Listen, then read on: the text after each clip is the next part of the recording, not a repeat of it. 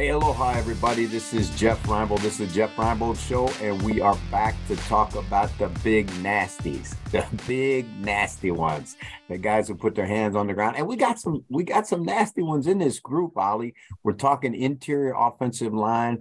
This is a position of need for a number of clubs, and I, I I'm, I'm going to give you my kind of thumbnail of it Oli, I, I wasn't overly impressed with this group of players. I don't think it's as deep as it's been in a couple years. And I actually think we're going to see some of those tackles, a guy like Mauch, the kid from North Dakota State, maybe moving in to be an, an interior offensive lineman in the NFL. But let's get started. I, I think there is one no brainer in the class. And for me, that's O'Cyrus Torrence from Florida. What's your take? Yeah, I love it. I love O'Cyrus Torrence. And as you mentioned there, there are some offensive tackle converts who are going to flip inside and play guard at the uh, the NFL level. And because of that potential, my uh, O'Cyrus Torrence is my second ranked guard prospect. He is the top true guard in this class. I, I, think Peter Skoronski, and we mentioned it at the top of the uh, at the bottom of the offensive tackle show that we did.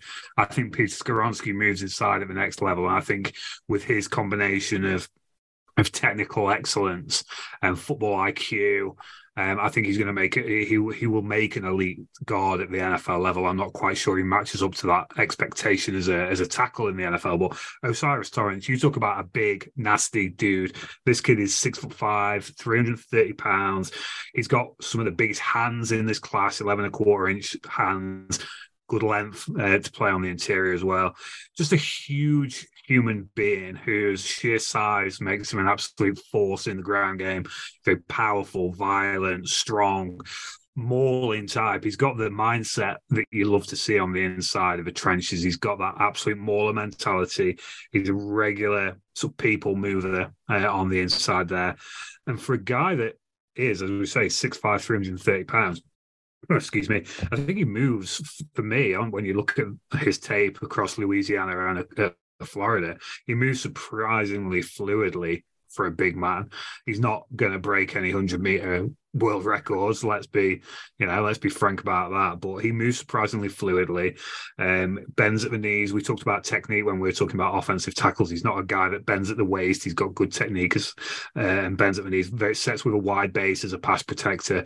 And this is a kid who, like you say, is a, a slam dunk or the slam dunk true guard prospect in the 2023 NFL draft class, and a guy who could potentially sneak into the back of the, the first round. If you look at a team like the Buffalo Bills, who have got a guard need, always been a popular landing spot um, for for O'Cyrus Torrence. Even the New York Giants back at the back towards the back end of the first round as well. They're a, a team who've, who've seen some losses on the interior offensive line through free agency. So I think O'Cyrus Torrence, of course, there's areas for him to work on. He's he's not what you would class as an elite athlete by any stretch of the uh, uh, imagination. Sometimes his his football awareness can be um, something that you would like to see a little improvement on. But as far as the rest of his game goes, I don't think you can I don't see anyone at the position outstripping uh, O'Cyrus Torrence's draft ranking come April the 27th. You know, in your work, Oli, for PFN, um, when you look at a kid like this and you recognize that that girth, that just the the amount, I mean, the girth is the only word I can come up with when you look at, you look at the end zone copy from the back when he's got, which is really where you want to evaluate the offensive lineman from. I mean, this his width and hit this amount of space he takes and the um, you know his physicalness at, at the point of attack are all things that I really really like. Now, I think if you're looking for a guy to pull and get on the perimeter and you know be out there block the strong safety i don't know if that's your guy but i'm telling you if you want to maul inside and take up space inside I think this kid's got a great future. And, you know, you look at him playing against upper level, and I'm talking about SEC level competition. I know we talk about that all the time, but I really do weigh heavily for a guy that plays in the SEC because he's playing against the best of the best, you know, every week. So I thought he was far and away the only, eh, and I, let me say it this way if there's a first round pick, if an interior guy, I think this is the guy that's going to be a first round pick in you know in in uh, on draft day. Let's let's go to another guy that, and again, I you know I'm not stacking my board right now. I'm just looking at guys, and there's a six year senior at Minnesota. You talk about a sixth year senior, you know that's a rare guy. He's either got to have some sort of injury history or, but it was COVID that that helped out John Michael Schmitz from Minnesota. You know there is a guy that, to me, is really ready to play at the next level. You look at the things he can do physically, the things he can do, his awareness, his technique, all those things. Now, concern it will be a concern for some teams. I don't know how you feel about it. You know, they're going to look at him and say, "Well, he's you know he's he's older than we like when they come into the league." But I think this kid, I think John Michael Schmitz at, at Minnesota will take that 6'4", 330 pound frame at center and step in and play right away think about a, a team like the Jets who have a, a, need at center. That there's a guy I think if they would invest the pick would would be a plug and play guy. Yeah, I think when you talk about, you make a great point about the age because we've talked about this in in uh, various positions, particularly the quarterback position. Age certainly is a factor into how NFL, NFL teams evaluate talent because you need to know what you've got and how long you're going to get it. I think with um, John Michael Schmitz that experience that he brings from playing six years or being in college for six years, should I say, is very evident in how he plays the game of football. He's an extremely smart uh, football player, which is exactly what you want at the pivot. You know, at the at the center position, you want a guy who is smart because he's got a lot to handle. Usually, the the center is going to be the guy that sets the sets the protection for your offense. He's going to be the guy that is, is spying who's who's doing what on the defense and relaying that to the quarterback. He's a good guy that's going to be responsible for um, the other four guys on the offensive line around him. So you want a guy that's smart, and that's certainly what John Michael Schmitz is. I think he's a better athlete, and, and I know we've touched upon the gripes of the combine and and pro day testing experience and how it shapes how people view prospects. John Michael Schmitz didn't test extremely well at the NFL combine, but I think when you flip on the tape, I think he's a better functional athlete than what those combine testing numbers suggest. He's extremely explosive off excuse me, off the snap. He's he's the first guy to the marker nearly every time. You watch how he executes reach blocks.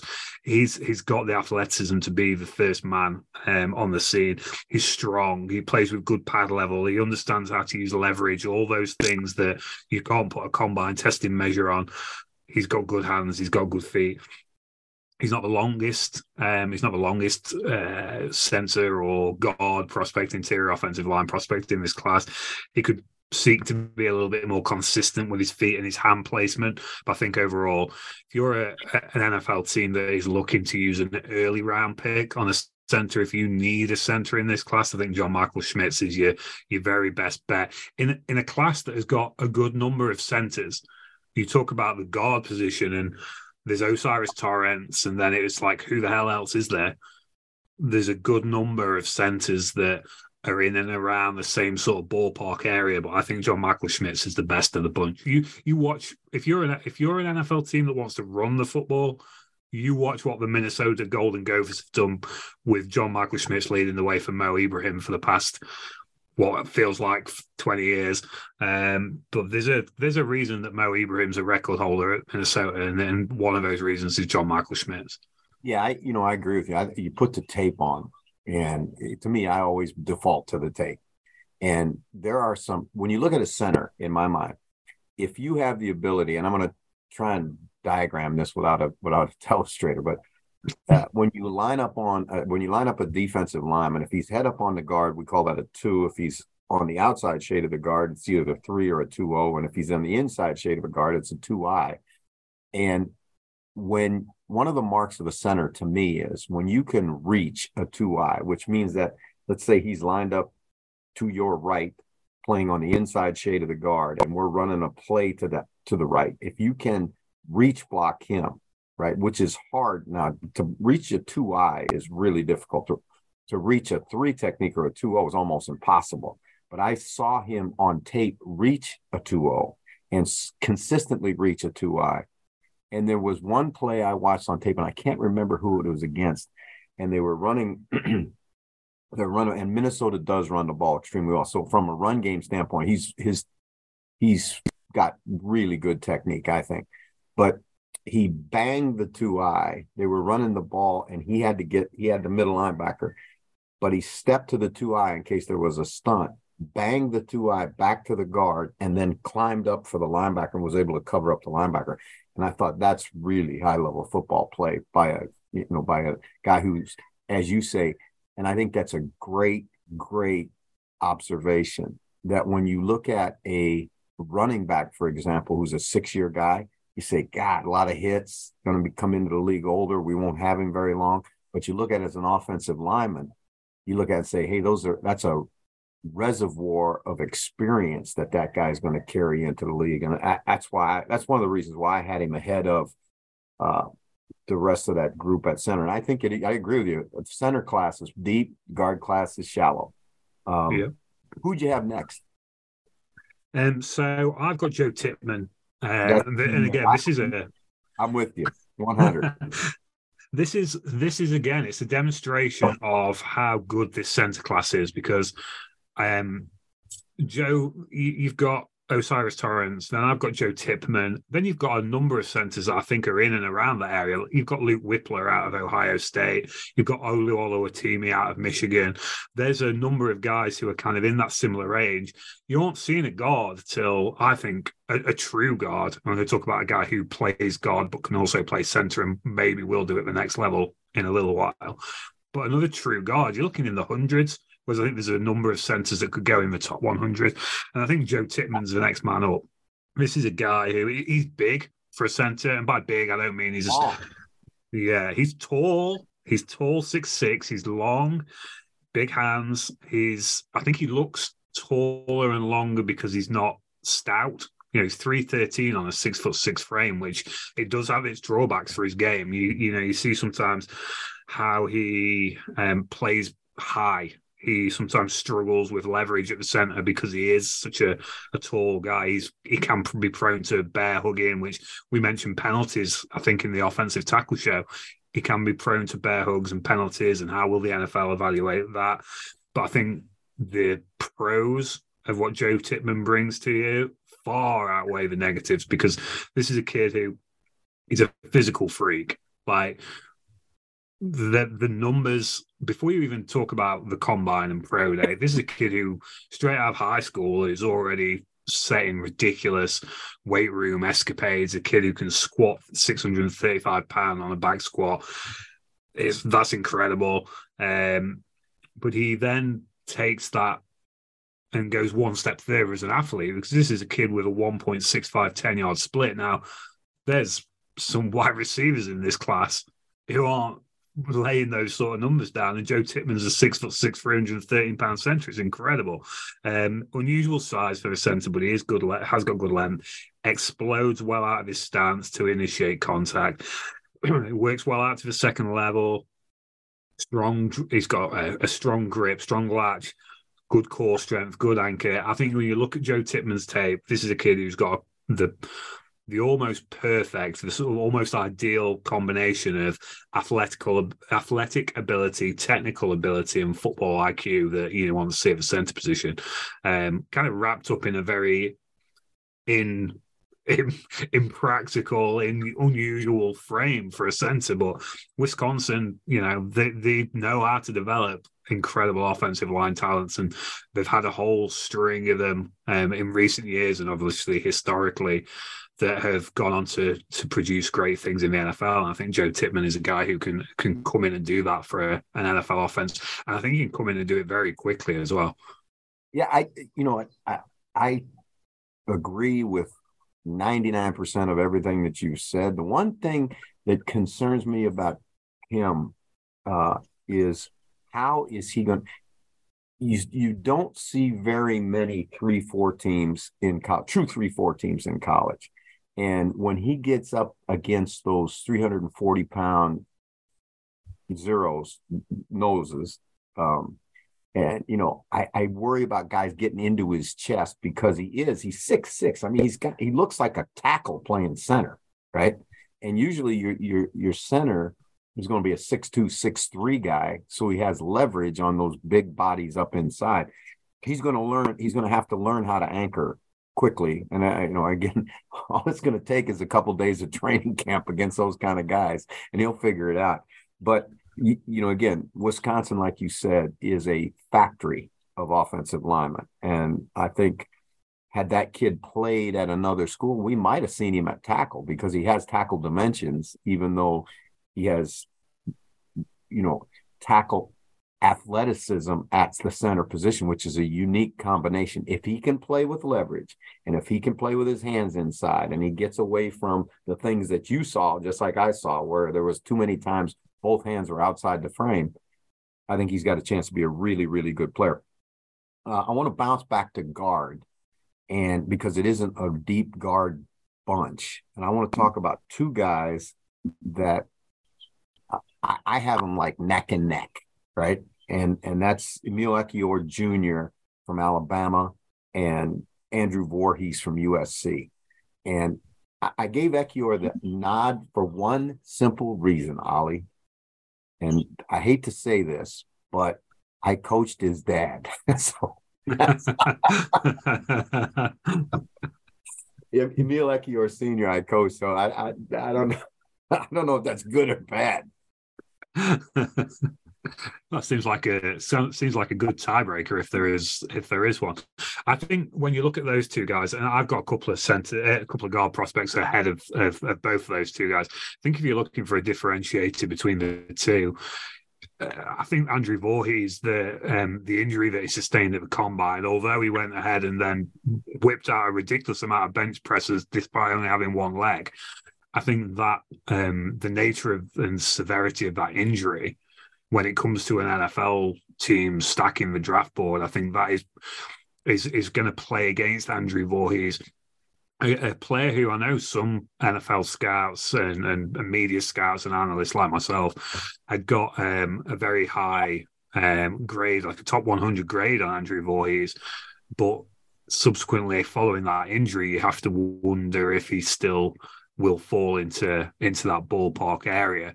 Um, I think with with Emil Ekiyor, you come back to something we just discussed with Joe Tippmann is this kid's six foot two, 320 pounds. He's incredibly stout. He's incredibly well leveraged as an offensive lineman. Um, and I think NFL teams, um, he, and he's played, you know, he's played in the trenches at Alabama in the SEC. Um, it, there's a number of things that you are ticks in the box when you compare and contrast those two guys. So I think Emil Ekiyor does have a a slight advantage there over Andrew Vorhees, who is the archetypal getting the getting the scrum in the uh, interior of the offensive line and just throw your weight and your your nastiness and your um, desire to want to beat another another man that really does factor into Andrew Vorhees' game. I, I, you know, and the thing about him to me, eh, as you study him, and I think this is important too. You know, you know the history of this this kid. He's three star three star kid. Now, again, I know that that's that's all speculative, right? And who's dra- who's evaluating and all that. But he was not a highly recruited kid to a school that has. We talk about Wisconsin producing offensive linemen. USC doesn't take a backseat to anybody when it comes to offensive linemen. And he finds a way to get himself on the field, right? And play a lot of snaps at left guard, played tackle, played all over the place at SC. But and, and I, I love that position flexibility. There's something about SC offensive linemen going back to Munoz and you know shoots they've had tons of them in in the National Football League. Um, I think he's been well coached. He's tough, and and like you say, when a guy has a setback in an environment, particularly in a pressure evaluative environment like the combine is, he has a setback and still finds a way to, you know, and, and he didn't milk it or, you know, I mean, it was no drama. He just strapped it up, went to the bench test with one leg. And you know, you you say, well, it's his chest they're working. Yeah, it is. But if you've ever bench pressed, you know that you have to anchor your feet into the ground and it's a total body body exercise at a point. So I, I gave him extra marks for that. I was a little concerned with Ekiyor on some occasions. He's, he, you know, he has a bad habit of dropping his head. And again, he's going to miss on those on those next level quick guys when you know when he's when he does that they're gonna have to connect excuse me correct that flaw but again another guy that played a lot of really good football at a really good institution where he will come tough and he will come ready to play. Now i know you got this guy ranked higher than me. You have to because i have a prejudice against what? What's the thing i do not like about offensive line? One one thing if you if you're one of those guys you know you're going to drop on my board. What is it? You know? Just well based on the conversations that we've had in this draft cycle and the previous ones if this kid is a fat kid he's going to be very prejudiced on your board if he's got jiggly bits he's got, he's getting down. He's a seventh. Even if he's got first round talent, he's a seventh round pick in well, Jeff Reinebold's board.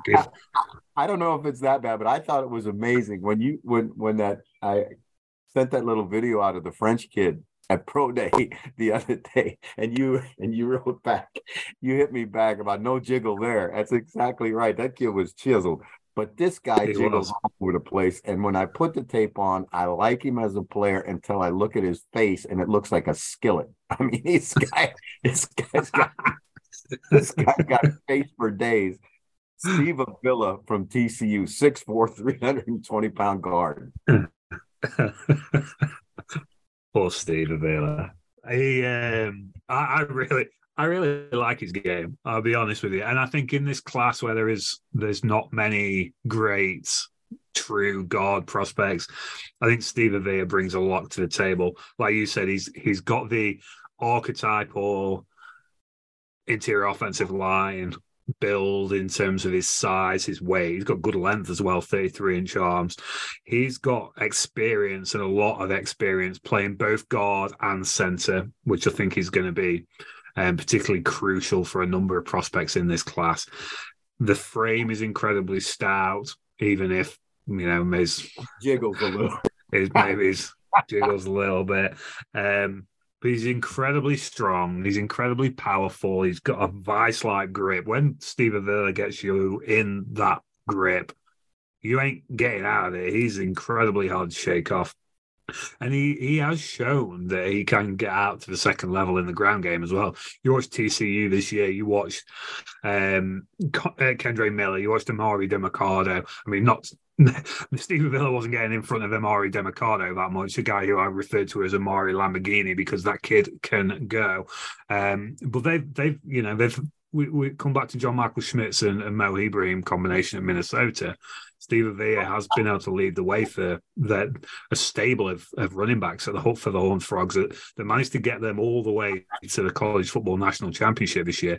And you you noticed him not being there more than you notice him being there. When he was um, he was taken out of the national championship game, he they made such a big difference to that TCU um, offensive line. I think that's the true mark of how how good a, a kid is. I mean, on the flip side, like you say, the jiggle. There's not an elite athleticism. there's no way at any point you're going to refer to Steve Avila as a, an elite athlete. I think that may limit his landing spots in the NFL there's some technical refinement certainly required as a blocker, um, particularly on the move. And his sheer desire, his sheer will, his sheer that mauler mindset. Sometimes he's too aggressive. You see him miss a block because he all he wants to do is to palm it. He wants to flatten a guy, um, and that isn't always the best approach to take as an offensive lineman. You sometimes you have got to be a patient. You've got to understand where your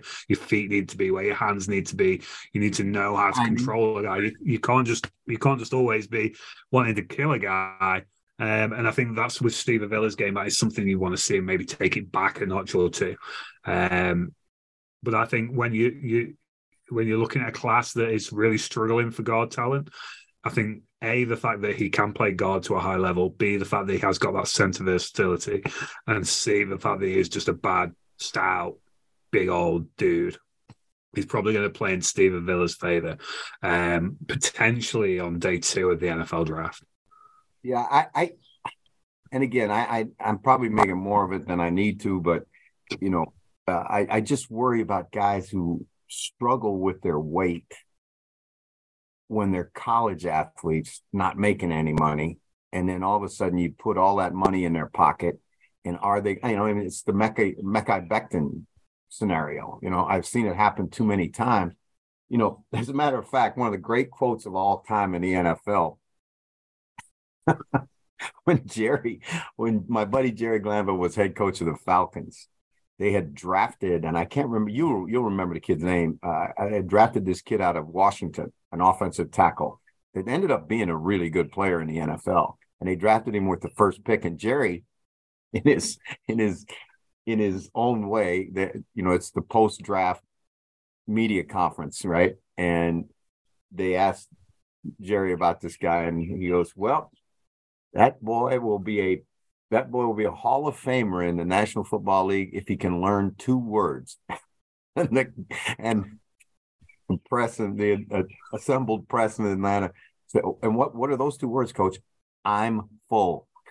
I need to lose. I need to learn those two words as well. To be honest with you, I, I think Avila's got a chance to be a good player. I do. I really do. I just again wh- whether I'm willing to give a first round draft choice to a guy that you know is about you know needs to needs to say whoa after that third burrito. I I think. Uh, it remains to be seen. Anybody else you like in those interior guys? I like I said, I think the tackles are going to move in there. Some of those, you know, seventh, eight, six, seven, eight tackles will slide inside. Yeah, I think you, you you know you mentioned Cody Mauch out of North Dakota State. He's the potential uh, slip inside. I do think Peter Skoronski is a guy who can f- flip inside as well. Uh, there's a few few guys as you you look down the list of offensive tackles whose future probably is at guard from uh, a, a, true interior offensive line perspective. You know, you you mentioned not using first round picks. There, there is only really off, uh, O'Cyrus Torrence who is worthy of a first round pick. So you're going to be looking day three really where you want to find value. I think a guy like Antonio Mafi out of UCLA, um, a guard who is really captures the the offensive line mentality. This is a kid who will just flatten you rather than look at you. Um, he's really starting to pick up some traction as the as the process moves along. You look at Sidy Sow. Um, if you're looking for an under under the radar offensive lineman out of Eastern Michigan, he's yeah. proven to be a, a, an absolute snowplow, whatever you want to call it in the the run game nasty kid who likes just to flatten guys and he's uh, for, for a, a, kid who you know, you look at Eastern Michigan; it's it's not a a, t- a team that is going to produce NFL draft prospects year on year. Although you know, you look at Maxx Crosby, what he's doing from the defensive side of the ball from that team. Um, but he's he's he's he's well technically developed. He's physical. He's got that that mindset. I think he's a kid who um, finds himself um, selected on day three and, and, goes on to have a good NFL career. There's a guard out of NC State, Chandler Zavala, who is also picking up a lot of steam. Another interior offensive lineman He's a little bit taller at six five, but he really he really knows his business on the inside of there. And I think unlike some of the guys who are a little bit taller on the inside, he does know how to play with good pad level. He does know how to um to, lever- to use leverage. Um so I think there's there's a couple of later round diamonds, if you like, um, available in this um, interior offensive line class. And then at, at, at the center, we mentioned his name a couple of times, Olu Oluwatimi out of Michigan.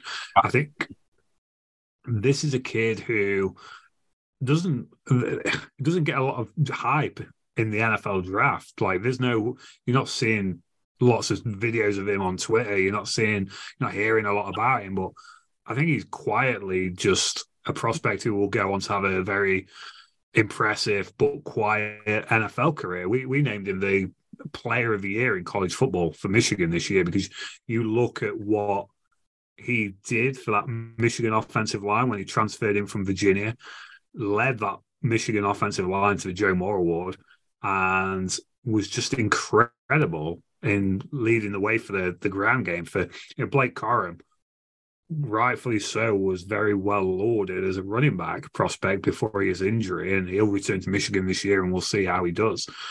he was lauded, but when you watch the offensive line that he worked behind, what when you watch what Oluwole he brings from a football intelligence perspective, from an athletic standpoint, from a technical standpoint at the pivot, from a ability to be a a, a plow in the run game. He ticks a lot of boxes, but he he's kind of ticked them very quietly. Um, so you know I think I'm, glad you, I'm, I'm glad you brought him up because we played them this year, and uh, after the game, I talked to the coaches about him, and, and they raved about him. I mean, and not just what kind of football player he was, because we had a pretty good nose tackle, uh, a kid named Blessman Ta'ala, who'd been a four-year starter and 300 pound guy and can bench the you know 600 pounds or whatever, you know, and and Oluwatimi dominated it really, and so I said, I thought your center played really well today. And they, you know, they, and this was the second game of the year. They didn't really know what they had quite yet, but they raved about the kind of kid he was. He came in from, you know, a, a portal kid from Virginia and immediately was a leader in the offensive line room. His, they talk about his work ethic, all the other things. So I agree with it.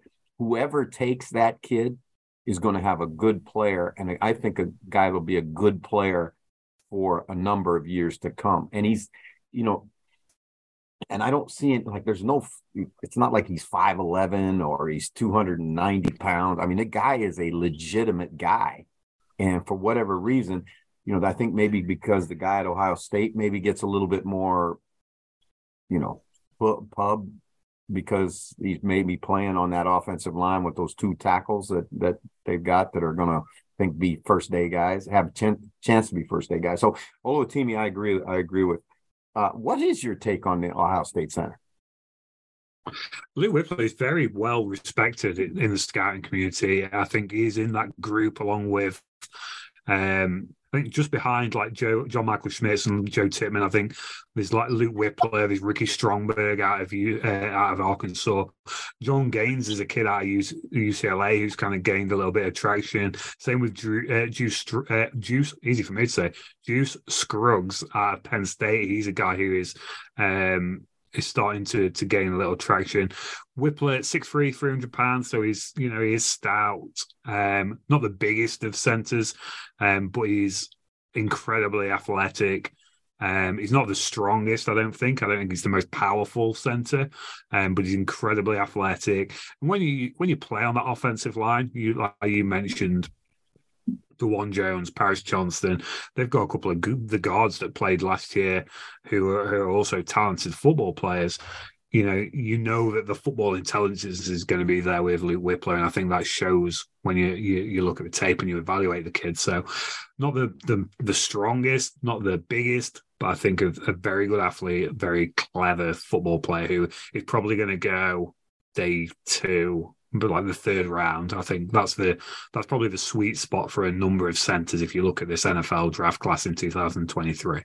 I think I think you're exactly right, and I think that uh, fans, if you out there, if your team needs an interior offensive lineman, there's a couple centers possibly that could go early. If you got if you can get your hands on O'Cyrus Torrence, that's a guy you're going to covet.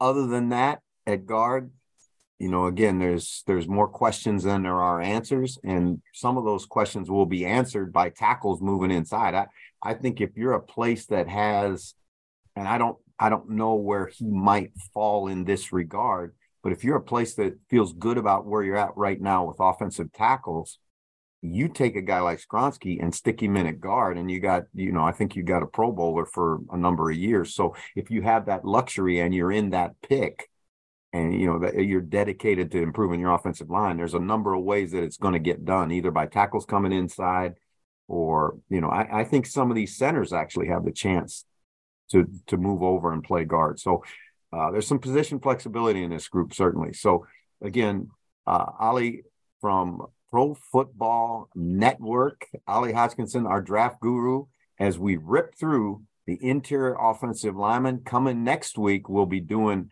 the guys on the other side that these guys are going to have to block in training camp, the interior of the defensive line. Until then, aloha from the Jeff Reinebold Show.